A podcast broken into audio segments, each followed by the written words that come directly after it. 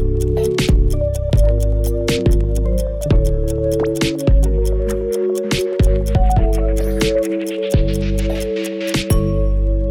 fali ostatniego odcinka o terapii schematów i schemacie wadliwości i wstydu y, postanowiłam zaprosić kolejnego wspaniałego gościa, który terapią schematów się zajmuje, y, po to, żeby rozpracować inny schemat, dużo, dużo, dużo mi bliższy niż schemat wadliwości, czyli schemat nadmiernych wymagań i krytycyzmu. Y, schemat bardzo wysoko ustawionej poprzeczki, który mówi nam, że trzeba cały czas osiągać, pracować, żeby zasłużyć na miłość albo akceptację. Myślę, że dla wielu z nas jest to temat bliski i schemat, który po prostu aktywuje się bardzo często y, nie tylko w pracy, ale też w relacjach czy, czy w kontekście naszej samooceny. Porozmawiałam więc o nim z nikim innym jak Przemkiem Mućko, autorem wspaniałego bloga Psychowiedza, z którego dowiecie się wszystkiego na temat terapii schematów. Przemek jest psychologiem, psychoterapeutą i właśnie terapeutą schematów. Oprócz schematu nadmiernych wymagań poruszyliśmy też y, kwestię trybów schematów, czyli wewnętrznego krytyka, uległego poddanego, y, czyli właśnie jednego z trybów obrońców. Także bardzo, bardzo kompleksowa rozmowa.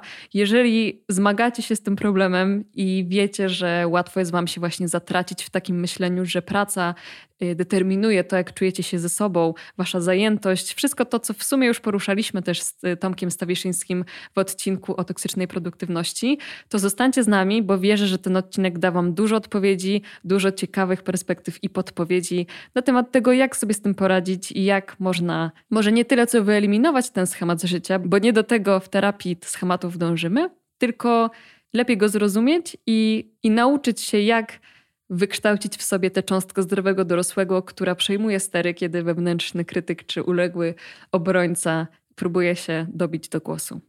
Jak zwykle dziękuję bardzo wszystkim patronom i matronkom, którzy wspierają mnie na Patronajcie. Jesteście ekstra, dziękuję za wasze wsparcie.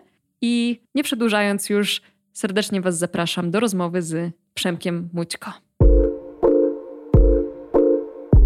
Jesteś gotowy? Można brzydkich wyrazów używać? Można, jak Można. najbardziej. Okay. Jak najbardziej. Nawet wskazane. Ja myślę, że to nawet takie jest y, fajne. To odczarowuje taki mit terapeuty, mm -hmm. który jest nad człowiekiem, mm -hmm. y, wiesz, który ma wszystko mm -hmm. przekminione i tak. używa tylko Ex wiesz, tak. Deutsche. Więc y, mhm. jak najbardziej można przekinać. Ale może od tego nie będę zaczynać. Zacznę rozmowę, że można przekinać. Przemku, bardzo się cieszę, że udało nam się umówić, że udało ci się tutaj dotrzeć, y, dlatego że już y, słuchacze liznęli trochę terapii schematów w poprzednim odcinku, więc już wiedzą mniej więcej, czym jest w ogóle schemat, ale liznęli tylko jednego schematu, czyli schematu wadliwości i wstydu. Mhm. No i towarzyszących mu schematów y, opuszczenia izolacji społecznej. Natomiast y, my się spotkaliśmy, żeby porozmawiać głównie o schemacie nadmiernych wymagań i krytycyzmu Aha. i o trybach schematów. Okay. Więc bardzo się cieszę, dlatego że ten schemat y, jest mi dużo bliższy niż schemat mhm. wadliwości. Jakoś schemat wadliwości nie, nie, nie rozpoznaję go mhm. w sobie, natomiast schemat nad, nadmiernych wymagań to jest coś, z czym ja czuję, że po prostu się mierzę i walczę i, i myślę, że wiele osób się w tym rozpozna. Mm, więc jakbyś mógł na początek w ogóle dla kogoś, kto nie wie, na czym polega ten schemat, chociaż domyślam się, że z nazwy może to być tak, takie tak, intuicyjne. widać, tak. tak, ale może mógłbyś powiedzieć, na czym polega ten schemat i z czego on w ogóle się bierze? To jest schemat, który ma dwie strony. Jedna strona jest taka, że ustawia wysoko poprzeczkę. Jak coś robię, to nie może być dobrze. Dobrze to za mało. Musi być świetnie, musi być super. A druga strona tego schematu e, polega na tym, że jak oceniam swoją pracę, to dużo łatwiej, dużo szybciej dostrzegę to, czego mi brakuje, czego mi zabrakło, czego się nie wywiązałem, niż to, co zrobiłem. Bardzo dobrze to pamiętam z własnej autopsji, jak e, na któryś warsztatach, które prowadziłem, miałem świetne oceny od uczestniczek, uczestników e, i jedną złą.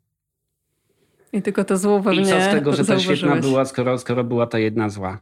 Nagle tam te wszystkie świetne się przestały liczyć i to był naprawdę ogromny wysiłek woli, żeby sobie mówić regularnie, pamiętaj o tych dobrych feedbackach, to jest jeden zły, to jest mniej niż 5% feedbacku z tego szkolenia, a jednak to wymagało takiego ciągłego przedstawiania się. Tak działa schemat wysokich standardów. Z jednej strony ustawia poprzeczkę, a z drugiej pokazuje, gdzie, gdzie nie doskakujesz. Okej, okay. i czy on bierze się tylko właśnie z sytuacji, w której rodzic tak dużo od nas wymagał? Czy są też inne jakieś y, sytuacje czy okoliczności, które mogą go y, kształtować? Możliwości są różne. Bardzo często e, on pochodzi po prostu z modelowania. Ktoś z rodziców tak funkcjonuje, tak działa. E, dziecko po pierwsze to obserwuje, a po drugie obserwując to e, też, też tego doświadcza na własnej skórze. Rodzic, nie wiem, matka, ojciec albo ktoś, ktoś inny, kto spędza dużo czasu z dzieckiem, sam funkcjonuje według wysokich standardów i jednocześnie łatwiej jemu czy jej pokazać dziecku, gdzie, gdzie nie dociągnęło, gdzie nie zrobiło. Dziecko widzi, że tak trzeba, bo tak robi rodzic, a jednocześnie dostaje od rodzica takie wprost sygnały, że tak trzeba, bo jeśli czegoś, nie wiem, nie zrobi, nie dopilnuje, to rodzic będzie niezadowolony. Y, jak czytałam o tym schemacie na Twoim blogu, to jakoś tak bardzo mnie zatrzymał fragment, w którym napisałeś, że że to też jest, to nie jest tylko o tym, że rodzic mhm. zwraca uwagę na dziecko, kiedy osiąga, ale też o tym, że je karci, kiedy na przykład się bawi albo jest nieuważne. Mhm. To mnie jakoś zupełnie zatrzymało. Nie pomyślałam o tym, że, że czyli kiedy dziecko nie jest w trybie właśnie takim zadaniowym, yy, pracowym, no chociaż na ile dziecko może pracować, mhm. ale takim osiągającym, to jest wręcz nie tylko, że nie dostaje tej uwagi, ale że mhm. jest potencjalnie karcone też za to, że się na przykład bawi. Czy ja to dobrze rozumiem? Jak ty siedzisz? Wyprostuj się. Zobacz, jak masz sznurówki zawiązane, krzywo jest i tak dalej, i tak dalej, i tak dalej. My to kojarzymy, wiesz, zwykle z taką sferą osiągnięć, działania, pracy, ale to może być praktycznie w każdym aspekcie. Ubrania, wyglądu, postawy, y, tego jak jemy, czy właściwie trzymamy sztućce. To praktycznie o każdym schemacie można powiedzieć, że, że mm, dowolny schemat, jaki mamy, cechuje się siłą i rozległością. I siła schematu mówi o tym, jak silne emocje się z nim wiążą, czyli w przypadku schematu wysokich standardów, jak bardzo byliśmy karceni, jak bardzo źle się czujemy, kiedy nie doskakujemy. Natomiast rozległość jest o tym, e, jakich sfer życia, jakich obszarów e, schemat dotyczy. Jeśli rodzice byli ok z tym, że na przykład, nie wiem, jem po prostu po dziecinnemu krusząc, a jednocześnie bardzo zwracali uwagę na to, jakie mam wyniki w szkole, to będę miał e, schemat o węższym działaniu, węższym zakresie, który na przykład będzie dotyczył pracy, osiągnięć. Natomiast jeśli rodzice byli e, w większości spraw perfekcyjni zwracali uwagę na niedociągnięcia, to taki sam będzie mój schemat. W większości spraw. Nie wystarczy, jakie mam wyniki w pracy, ale też czy mam wystarczająco czysty samochód, czy mam, nie wiem, odpowiednio błyszczące buty, odprasowany garnitur. Jeśli schemat jest wąski, tak jak w tym pierwszym przykładzie, ja nawet nie muszę być w garniturze. Ważne, żebym się wywiązał. Jeśli będzie szeroki, jak w tym drugim, każdy szczegół ma znaczenie.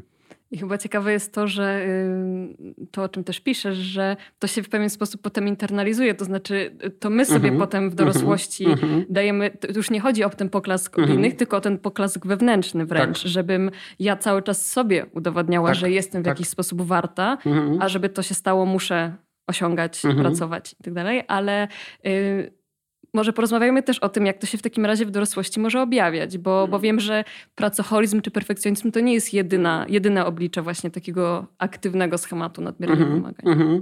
Z każdym schematem może być tak, że y, mając go, y, ja przyjmuję to za pewnik i po prostu zakładam, że to, co jest zapisane w moim schemacie, to jest jedynie słuszna droga, więc poddaję się mu i działam na wysokich standardach i realizuję, kiedy tylko mogę. Ale mogę też zrobić y, dwie inne rzeczy odruchowo, reagując na schemat, mogę na przykład e, celowo, może nie jakoś super świadomie, ale, ale w pewien półświadomy, półautomatyczny sposób e, stwierdzać, że i tak się nie uda, więc robię byle jak. I tak nie będę zadowolony, więc robię po łebkach. I tak mi to nie sprawi satysfakcji, więc zrobię na odwal się. Albo też mogę tak bardziej aktywnie przewidywać, e, kiedy mogę się spotkać, nie wiem, e, z oceną, czy czyjąś, czy własną i po prostu nie zabierać się za te rzeczy. Jak mam schemat wysokich standardów, mogę być perfekcjonistą w pracy i jednocześnie mieć pierdzielnik w mieszkaniu. Nie dlatego, że ten schemat działa tak wąsko, tylko dlatego, że działając szeroko powoduje, że ja nie jestem w stanie ogarnąć i domu, i pracy, więc realizuję się w pracy, poddając się działaniu tego schematu, a jednocześnie na dom już mi nie starczy energii. Mam idealne Excel w biurze i pierdzielnik w szafie. Albo mogę też zakładać, że i tak będę niezadowolony, więc po co próbować? Po co się starać, nie wiem, o awans, po co się starać o lepsze studia, po co się w ogóle starać? To i tak nie wyjdzie. Będę tym dzieciakiem, który siedzi, nie wiem, gdzieś z boku boiska zamiast grać, bo i tak jestem niezadowolony z tego, jak gram. Nie wiem, pójdę do pracy zamiast na studia, bo i tak będę sfrustrowany tym, jak mi na tych studiach idzie. I w tym przypadku schemat wysokich standardów może powodować, że my mm, próbując nie dopuścić do emocji, które się z nim wiążą, w ogóle nie wchodzimy w różne wyzwania. Ale może być też na odwrót, prawda? Że będziemy wchodzić i będziemy jak najwięcej na siebie brać, nawet jeżeli to jest za dużo albo na przykład kosztem nas mhm. i być wiecznie na skraju wypalenia, ale jakby na przykład ignorujemy to, bo mamy poczucie, że nie wiem, na odpoczynek trzeba zasłużyć, albo jak już odpoczywamy, to próbujemy to zrobić najlepiej jak się da, bo wszystko tak, trzeba robić tak, tak perfekcyjnie. Tak, Więc to takie też To jest straszne, tak. Czasem trafiały do mnie takie osoby, które realizując schemat swoich wysokich standardów, po prostu zapierdzielały ponad siły w pracy. Bardzo, bardzo, bardzo ciężko im było pozwolić sobie na urlop, na odpoczynek i jak już wreszcie miały ten urlop, to się zaczęła, tak, zaczynała taka myślowa jazda. To co ja teraz mogę zrobić, żeby perfekcyjnie odpocząć? Leżę na hamaku, czytam książkę i jestem jednocześnie niezadowolony z tego, że też chciałem być aktywny i nie pływam w morzu, a morze obok. Wejdę do morza, to jestem niezadowolony z tego, że się nie wyrobię z tą listą lektur y, dla przyjemności, które sobie założyłem na urlop. Koło myja. Wracam z urlopu równie zestresowany, jak, jak na niego jadę. Paradoks, tak, ale tak, tak, ale to dokładnie. się czasem zdarza. Takie życie w ciągłym napięciu. Tak. Jesteś ciągle on edge po prostu. Tak, i to jest jedna z pułapek tego schematu, ponieważ jak, e, jak mu się poddajesz, jak działasz według tych wysokich standardów, jak realizujesz to wszystko, co ci twój wewnętrzny krytyk i wymagacz mówi, zapierdzielasz ponad swoje siły, ale jednocześnie bardzo często to przynosi efekty i dostajesz fajny feedback. Tak, bo on jest społecznie w ogóle bardzo taki nagradzany. Przecież jeżeli osiągasz, jesteś ambitny. Y, poza tym ten schemat w sumie to pozwala ci realizować jakieś swoje cele. I jeżeli potem dostajesz tę gratyfikację, że okej, okay, opłacało się dużo pracować, no bo rzeczywiście udało mi się to zrobić, więc nie masz do końca tej motywacji, żeby coś wokół tego schematu zmienić, no bo widzisz, że on ci daje efekty. A potem żyjesz dalej w napięciu, aż w końcu znowu zrealizujesz zadanie, myślisz sobie, nie, no dobra, warto było tak za, zapierdzielać. I to jest smutne w tym schemacie, że czasem ludzie decydują się na to, żeby zwolnić i żeby y, bardziej świadomie nad nim pracować i go przerywać dopiero wtedy, jak się zdrowie posypie. Albo jak, y, jak zauważają, że mają jakieś, jakieś takie, wiesz, y, bolesne społeczne koszty. Nie wiem, brak relacji z partnerem czy z partnerką, nie wiem, mm, zero czasu dla dziecka, Dopiero jak się ciało posypie albo rodzina, to niekiedy jest to, co pozwala wyhamować tym schemacie, bo nawet jeśli ja sam, realizując ten schemat, jestem niezadowolony, to jednocześnie i mam dobry feedback z otoczenia i ustawiam sam sobie poprzeczkę. Co to jest? To jest trudne, trudne zadanie. Komu damy trudne zadanie? Przemkowi, na pewno nie zawali. A Przemek w poczuciu misji bohatera i, i bycia bohaterem bierze kolejne zadania i kolejne i mówi przecież nie mogę zawalić, no co oni sobie o mnie pomyślą i się zbiera, i się kręci. A potem właśnie, tak jak ci mówiłem wcześniej, w pracy wszystko na błysk, a w domu pierdzielnik, bo już nie ma sił. A jak to może w takim razie wpływać też na relacje? Czy to jest tak, że jesteśmy tak samo wymagający wobec osoby w bliskiej relacji, tak jak jesteśmy wobec siebie, czy to przyjmuje inne oblicze? Obie te opcje. Może być i tak, i, mo, i, może być tak. Czasem jest tak, że jak mam schemat wysokich standardów, to on dotyczy tylko mnie i nie rzutuje na, na inne osoby, na relacje. Natomiast też, e, też zdarza się tak, że jak e, ja mam ten schemat w sobie, to też oczekuję od siebie, ale również od tych osób, które, które są mi bliskie. Jesteś moją przyjaciółką? Nie mam takich oczekiwań. Jesteś moją partnerką? Już tak. Jesteś, nie wiem, córką sąsiadów, luz. Jesteś moją córką, to ja będę wymagać. I rozumiem, że to jest tłumaczone jako tak, jakiś taki wyraz miłości, że ja dbam o ciebie i chcę dla ciebie jak najlepiej, więc cię cisnę, żebyś na przykład spełniał swój potencjał. Ja po prostu uwielbiam to powiedzenie, jak ktoś ci mówi, że, że to, co robisz, jest poniżej twojego potencjału. Na tak, przykład jak ktoś tak, cię w ten tak, sposób tak. Próbuje, próbuje zmotywować, Naj, mhm. Najgorsza rzecz na świecie. No tak, no bo co to znaczy? Ciśnij, Dokładnie. bo jesteś za słaba. Tak, no. tak. Przerażające. Tak, tak, tak, tak. No dobrze, ale załóżmy, że ktoś ma ten schemat, przychodzi do ciebie do gabinetu, to mhm. od czego ty w ogóle zaczynasz z taką osobą? Bo rozumiem, że powiedzenie jej, nie wiem, taka praca nad restrukturyzacją poznawczą, czy, mhm. czy to jest y, początek, czy od czego ty w ogóle zaczynasz, żeby tej osobie na nowo jakoś stworzyć obraz siebie, mhm. który nie jest właśnie taki warunkowy, że on, on nie zależy od tego, ile się pracuje, tylko od tego, że po prostu się jest i jest się wystarczającym. Można pracować na przykład z chęci, ale to mhm. nie jest konieczność, żeby w ogóle zasłużyć na akceptację i miłość. To nie tylko o schemacie e, wysokich standardów, e, ale to taka uniwersalna terapeutyczna prawda, że jak e, przychodzisz do mnie w roli klientki, pacjentki, no różnie to można nazywać, to to, czego ja potrzebuję zacząć, oprócz e, zmapowania sobie, z czym ty przychodzisz i dokąd mamy zmierzać, to mm, Wiesz, tego się nie robi jakoś wprost i tego często się w protokołach terapeutycznych nie uwzględnia, nie nazywa wprost, ale ja potrzebuję najpierw znaleźć w tobie motywację do zmiany. I to jest kluczowe. Jeśli masz coś, co ja jako terapeuta siedząc naprzeciwko ciebie i gadając tobą widzę jako problem, natomiast ty nie czujesz, że to jest problem, no to ja sobie mogę gadać. E, ze schematem wysokich standardów, tak jak wcześniej mówiliśmy, jest ten problem, że osoby, które go mają, często widzą więcej korzyści z trzymania się i realizowania tych standardów i ogromne koszty, gdyby z tego zrezygnowały, niż, e, niż są w stanie dostrzec korzyści z uwolnienia się od tego. Okej, okay, co z tego, że będę mieć więcej wolnego czasu, jak teraz mam naprawdę dobre pieniądze? Co z tego, że będę mieć mniej zadań, kiedy mm, ludzie mi mówią, że właśnie dlatego, że ja te zadania realizuję, jestem takim wartościowym człowiekiem bardzo trudno jest znaleźć motywację i znowu to jest to, co mówiłem wcześniej, że jak ci się zdrowie albo rodzina nie zacznie sypać z powodu między innymi tego schematu, no to trudno tę motywację znaleźć.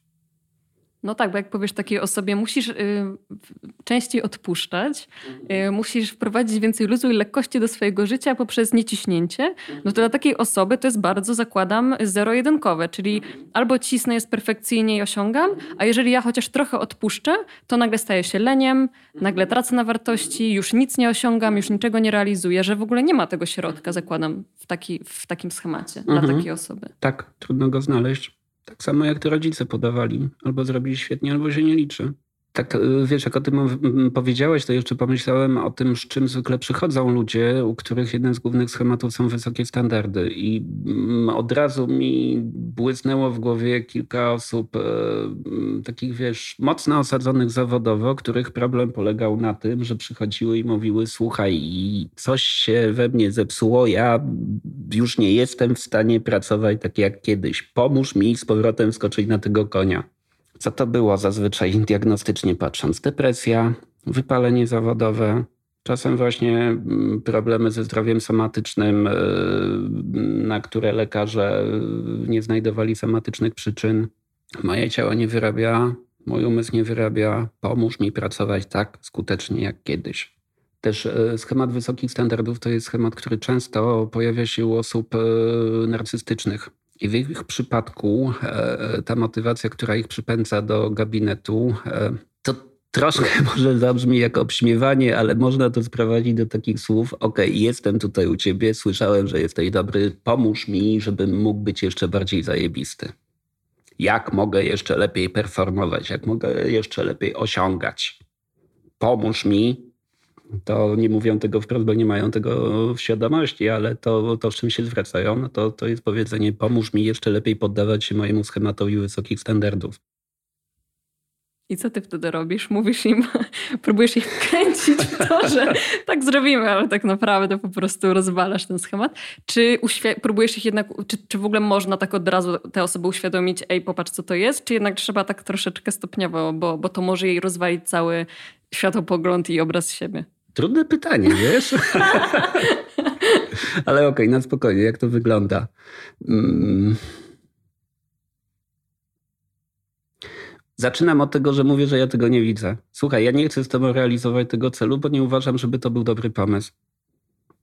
Słyszę, jak teraz pracujesz, słyszę, co teraz robisz i to z boku, jak ciebie słucham, to wygląda, jakbyś się po prostu zajeżdżał czy zajeżdżała przychodzisz i mówisz, pomóż mi się jeszcze bardziej zajeżdżać. Dzięki, nie jestem zainteresowany. I potem przechodzimy do tego, to co w takim razie, czy się żegnamy, czy się zajmujemy czymś innym. Tak to zwykle wygląda w moim przypadku. A tak procentowo częściej ci się udaje jednak przekonać do pracy, czy częściej ktoś taki wychodzi obrażony i mówi, to znajdę kogoś innego?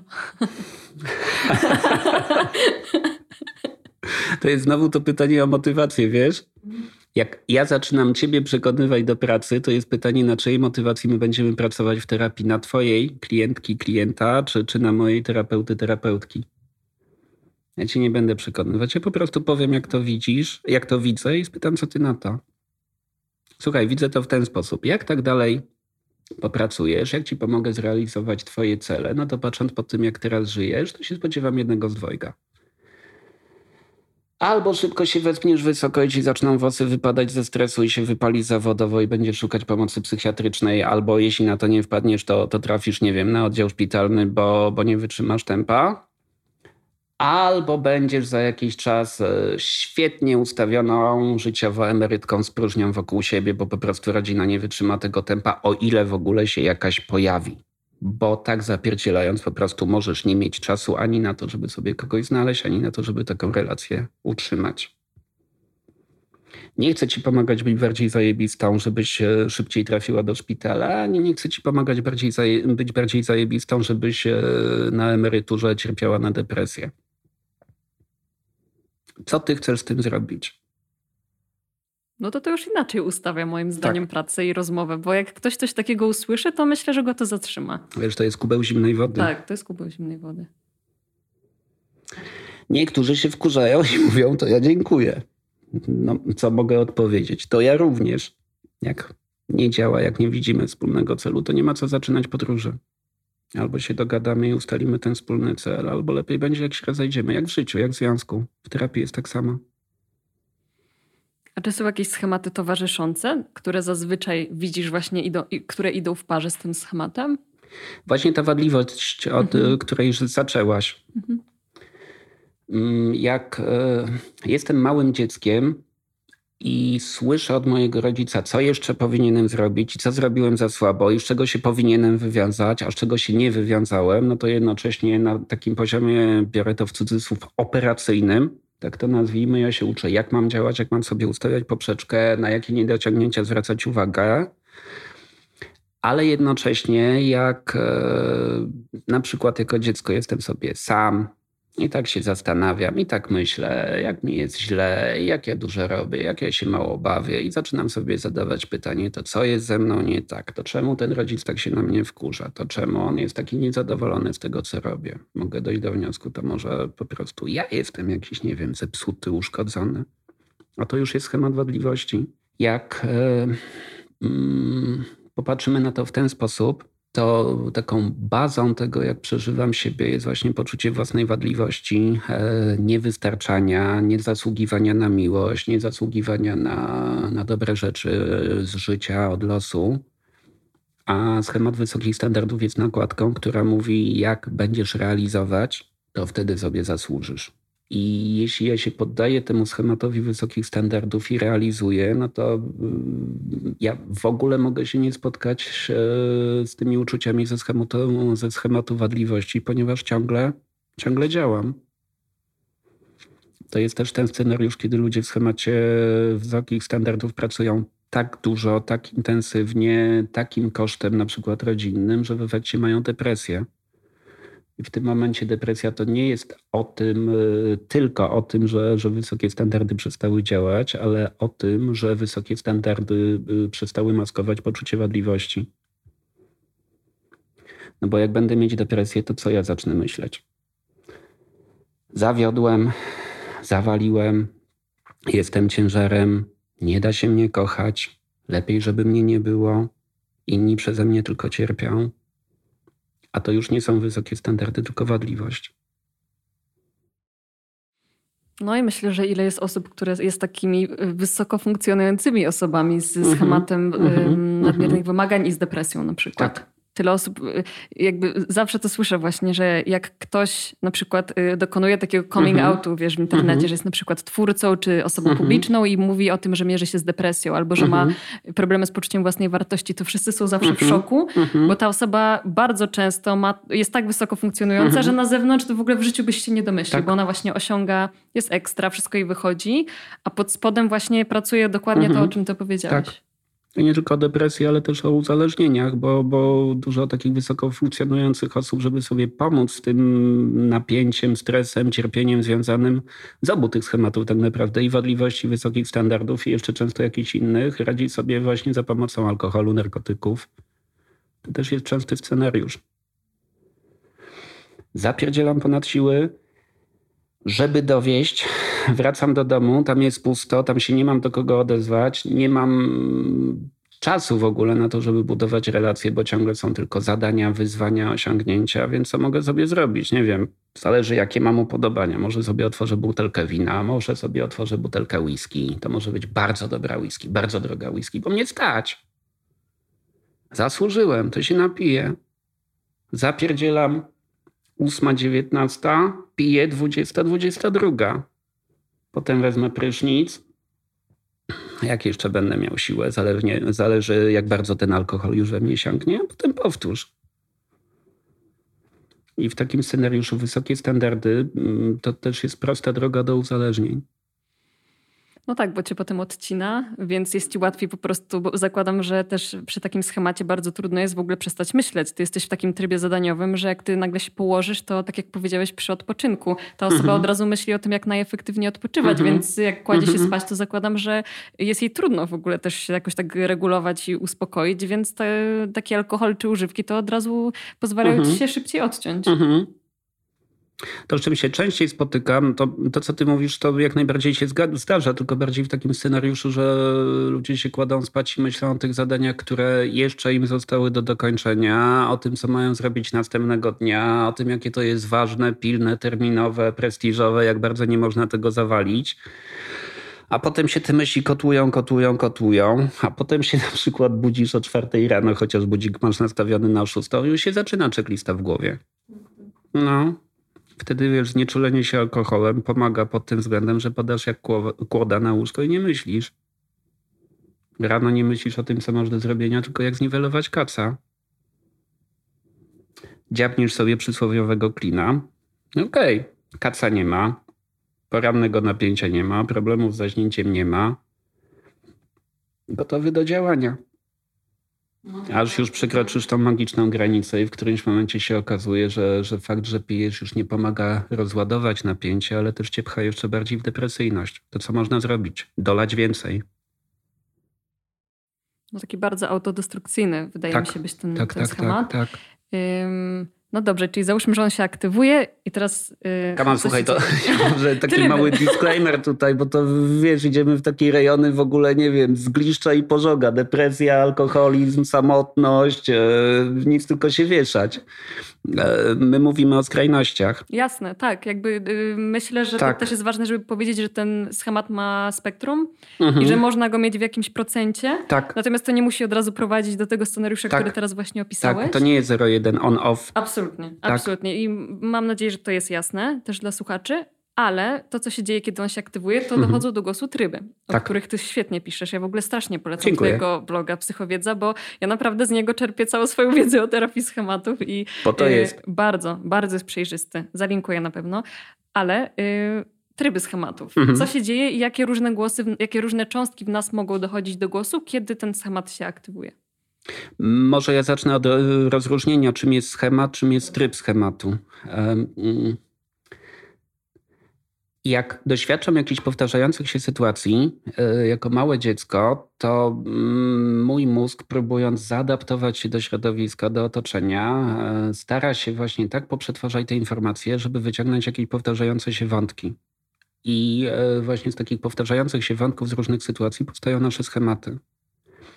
To, co jest w schemacie, to jest taki. Mm, można powiedzieć, zrzut pamięci, jak, jak w systemach operacyjnych, jak coś się wywala, to, to komputer robi zrzut pamięci i zapisuje wszystko, co tam się działo, żeby potem mieć na czym pracować. I tym schematowym zrzucie pamięci są e, myśli, które ja na przykład miałem w głowie, kiedy, kiedy ta sytuacja się wydarzała, uczucia, wyobrażenia, zapachy, dźwięki, reakcje w moim ciele, jakieś, nie wiem, napięcie, przyspieszony oddech. To wszystko może być zapisane w schemacie. A to, czego w schemacie nie ma, to jest zachowanie To jest bardzo ważne, ponieważ e, wiele osób łączy schematy z zachowaniem. Tak, bo nawet w języku tak się mówi schemat zachowania, tak. prawda? Zachowanie jest wynikiem schematu, a nie jego częścią.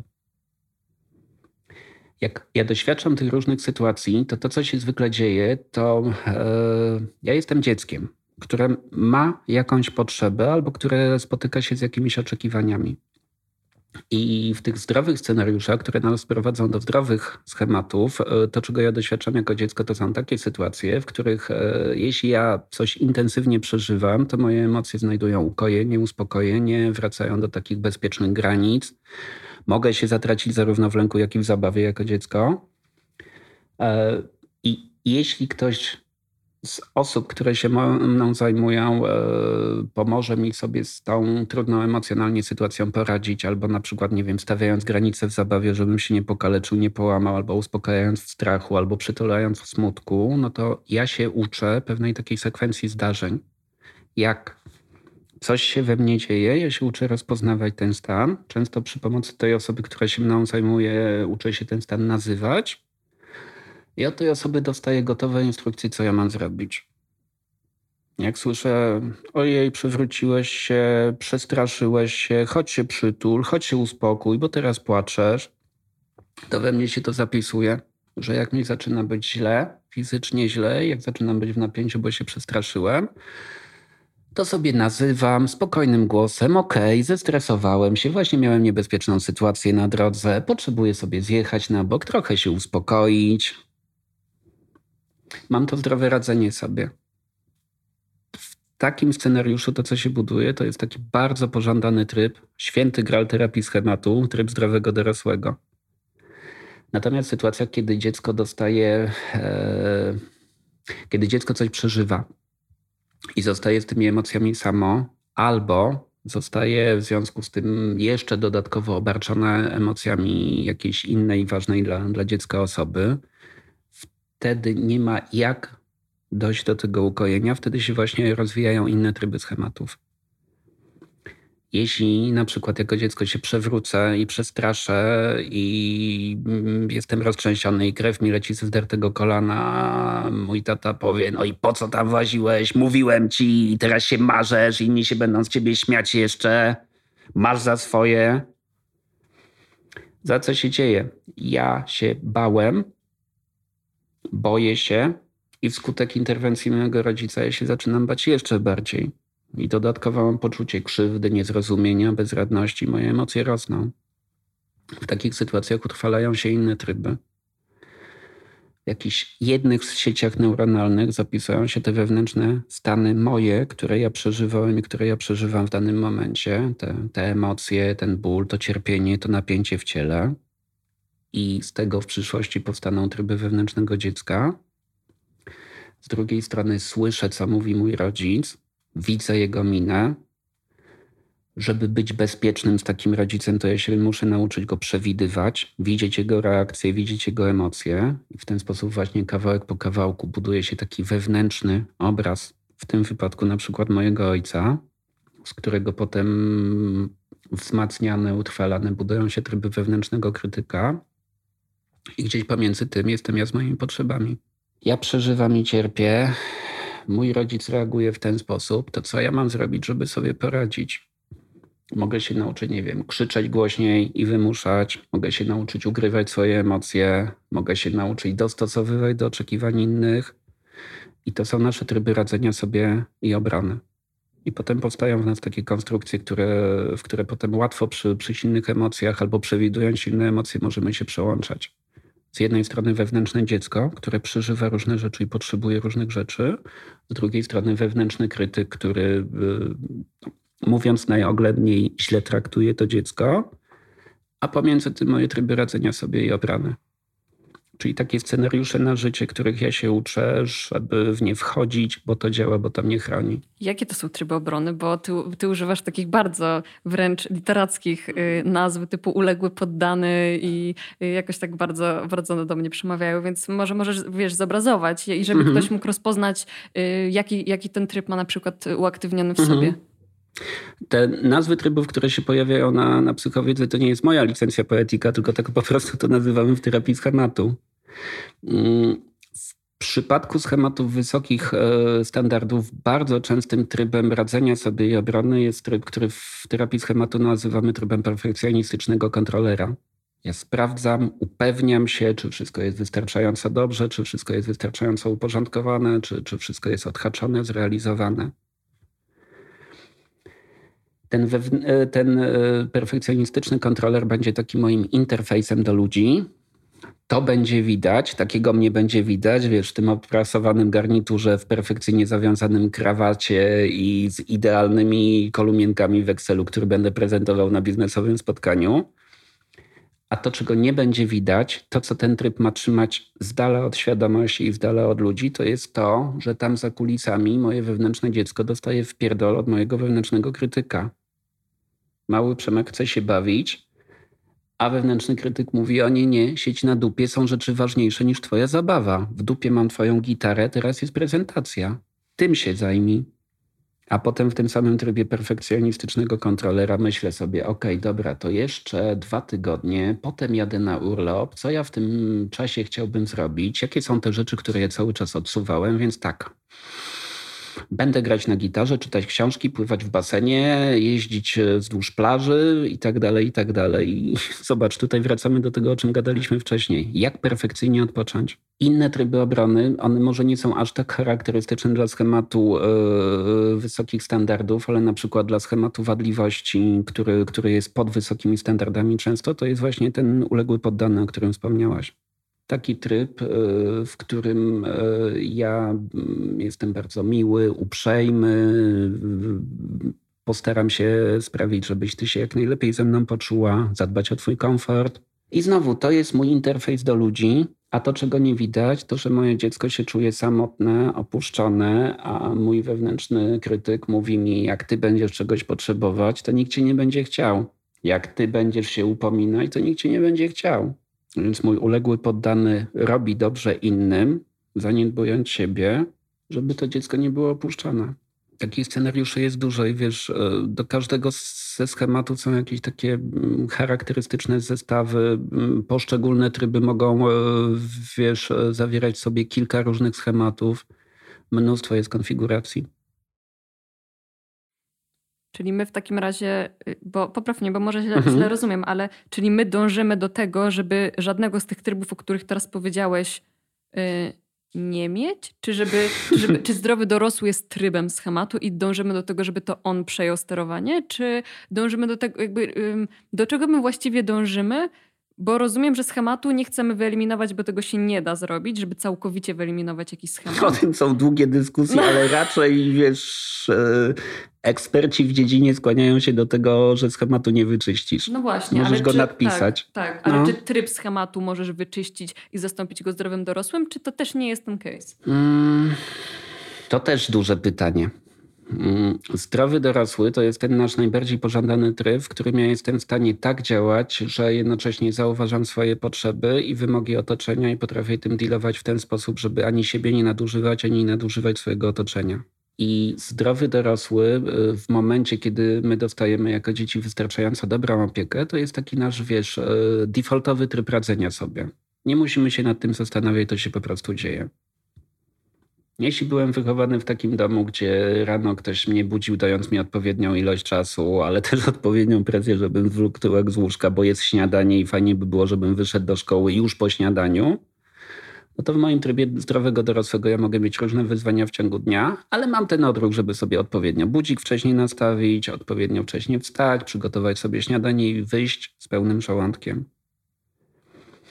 Tam, gdzie poszło dobrze, tam ten zdrowy dorosły po prostu się włącza sam z urzędu, nie musimy się nad tym zastanawiać.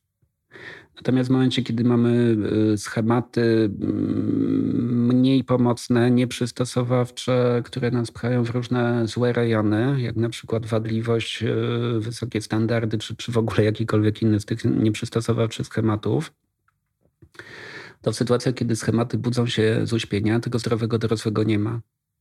I to, co my możemy zrobić na drodze czy, czy, czy własnego rozwoju, czy, czy własnej terapii, to zbudować taki tryb zdrowego dorosłego, który będzie w stanie e, równolegle do tych nieprzystosowawczych trybów włączyć się i przejąć kontrolę nad tym, co się dzieje. Okej, okay. czyli to nie jest tak, że dążymy do tego, żeby już nigdy się wewnętrzny krytyk nas nie odezwał, bo zakładam, że to jest bardzo trudne. Jeżeli coś zawalimy albo zostaniemy zalani hejtem na przykład w internecie, to pewnie automatycznie jakoś się włączy ten krytyk. Natomiast rozumiem, że dążymy do tego, żeby zdrowy dorosły był w stanie przejąć stery i jakby uznać, że ten krytyk gdzieś się odezwał, nie, nie udawać, że go nie ma, ale też nie pozwolić, żeby to on podejmował decyzję. Co dalej? Pamiętasz, jak na początku podałem ten mój przykład warsztatu z ankietami od tak. uczestników i ja mówiłem coś takiego, że to był duży wysiłek woli, żeby pamiętać o tych pozostałych dobrych. Ten wysiłek woli to mój tryb zdrowego dorosłego w działaniu, który mówi: OK, zobacz, co się teraz dzieje, włącza się twój wewnętrzny krytyk, wyciąga z 25 ankiet jedną złą, ignoruje 24 pozostałe. Nie słuchaj go. I tak ci będzie nadawał do ucha, po prostu go ignoruj. Zobacz, jest ci źle przez to, jak gada. Okej, okay, zauważ. Nie skupiaj się na tym. Nie zastanawiaj się, co autor czy autorka ankiety miała na myśli. Przeczytaj te pozostałe połóż jedne obok drugich, zobacz jaka, jaka pojedyncza kartka, jaki duży stosik obok.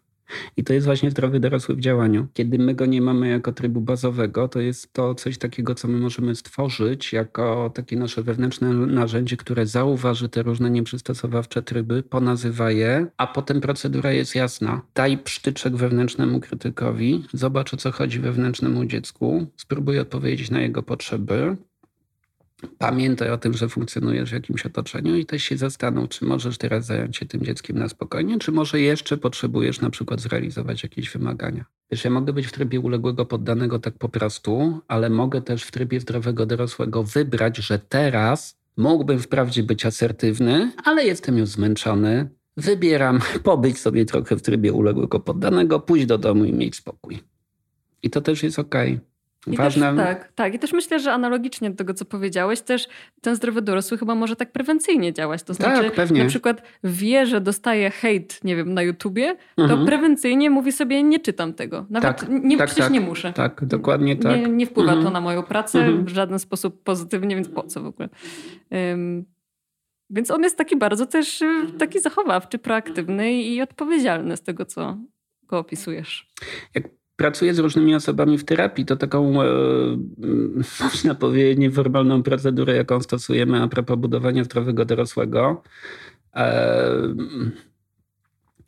zaczynamy od tego, że pomagam tym osobom e, zauważać te różne rzeczy po fakcie. To, to, to, to się dzieje po prostu w terapii. O, zobacz, tutaj w tej sytuacji to wygląda, jakby ci się ten i ten schemat odpalił, i tutaj się chyba przełączyłaś w taki a taki tryb. Zobacz, tutaj chyba byłaś właśnie w tym swoim trybie uległej poddanej, albo w tym swoim trybie perfekcjonistki. A co tam jest za kulisami? O co tej małej kamie mogło chodzić? Kto do niej gadał, że ona tego, tego nie zrobiła? I wiesz, w ten sposób uczę Twoją zdrową dorosłą część e, najpierw rozpoznawać po fakcie. Potem, jak już zbudujemy taki potencjał, e, za jakiś czas będziesz w stanie robić to samo w trakcie, w locie.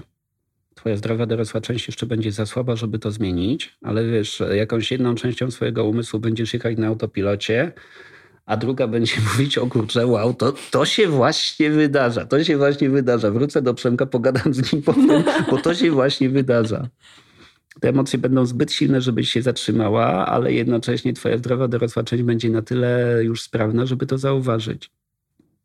I potem znowu, ty łapiesz w locie, po fakcie się zastanawiamy, co z tym fantem zrobić na przyszłość. Trzecia runda. po staremu lecisz w schematy i w tryby. Twoja zdrowa dorosła część mówi, to się właśnie wydarza Możesz po staremu w to polecieć, możesz też zrobić tak i tak. I tutaj już wiesz, e, zdrowy dorosły w tobie jest na tyle silny, że daje ci wybór. Czy zareagujesz schematowo, odruchowo autopilotem, czy zatrzymasz ten krąg. I zwykle w tej trzeciej rundzie, jak już jesteś, to twoja zdrowa dorosła część jest też na tyle silna, że potrafisz nie tylko reagować na bieżąco, ale też już przewidywać, co się może stać i zabezpieczać się. Tylko nie w trybie unikającego obrońcy, który się, wiesz, gdzieś zamyka, nakrywa poduszką na głowę i udaje, że świat nie istnieje, tylko w takim trybie zdrowej dorosłej, która myśli, okej, no, z tą osobą pójdzie spoko, z tą się muszę naszykować na konfrontację. Jesteśmy w domu i wszystko działa. Easy.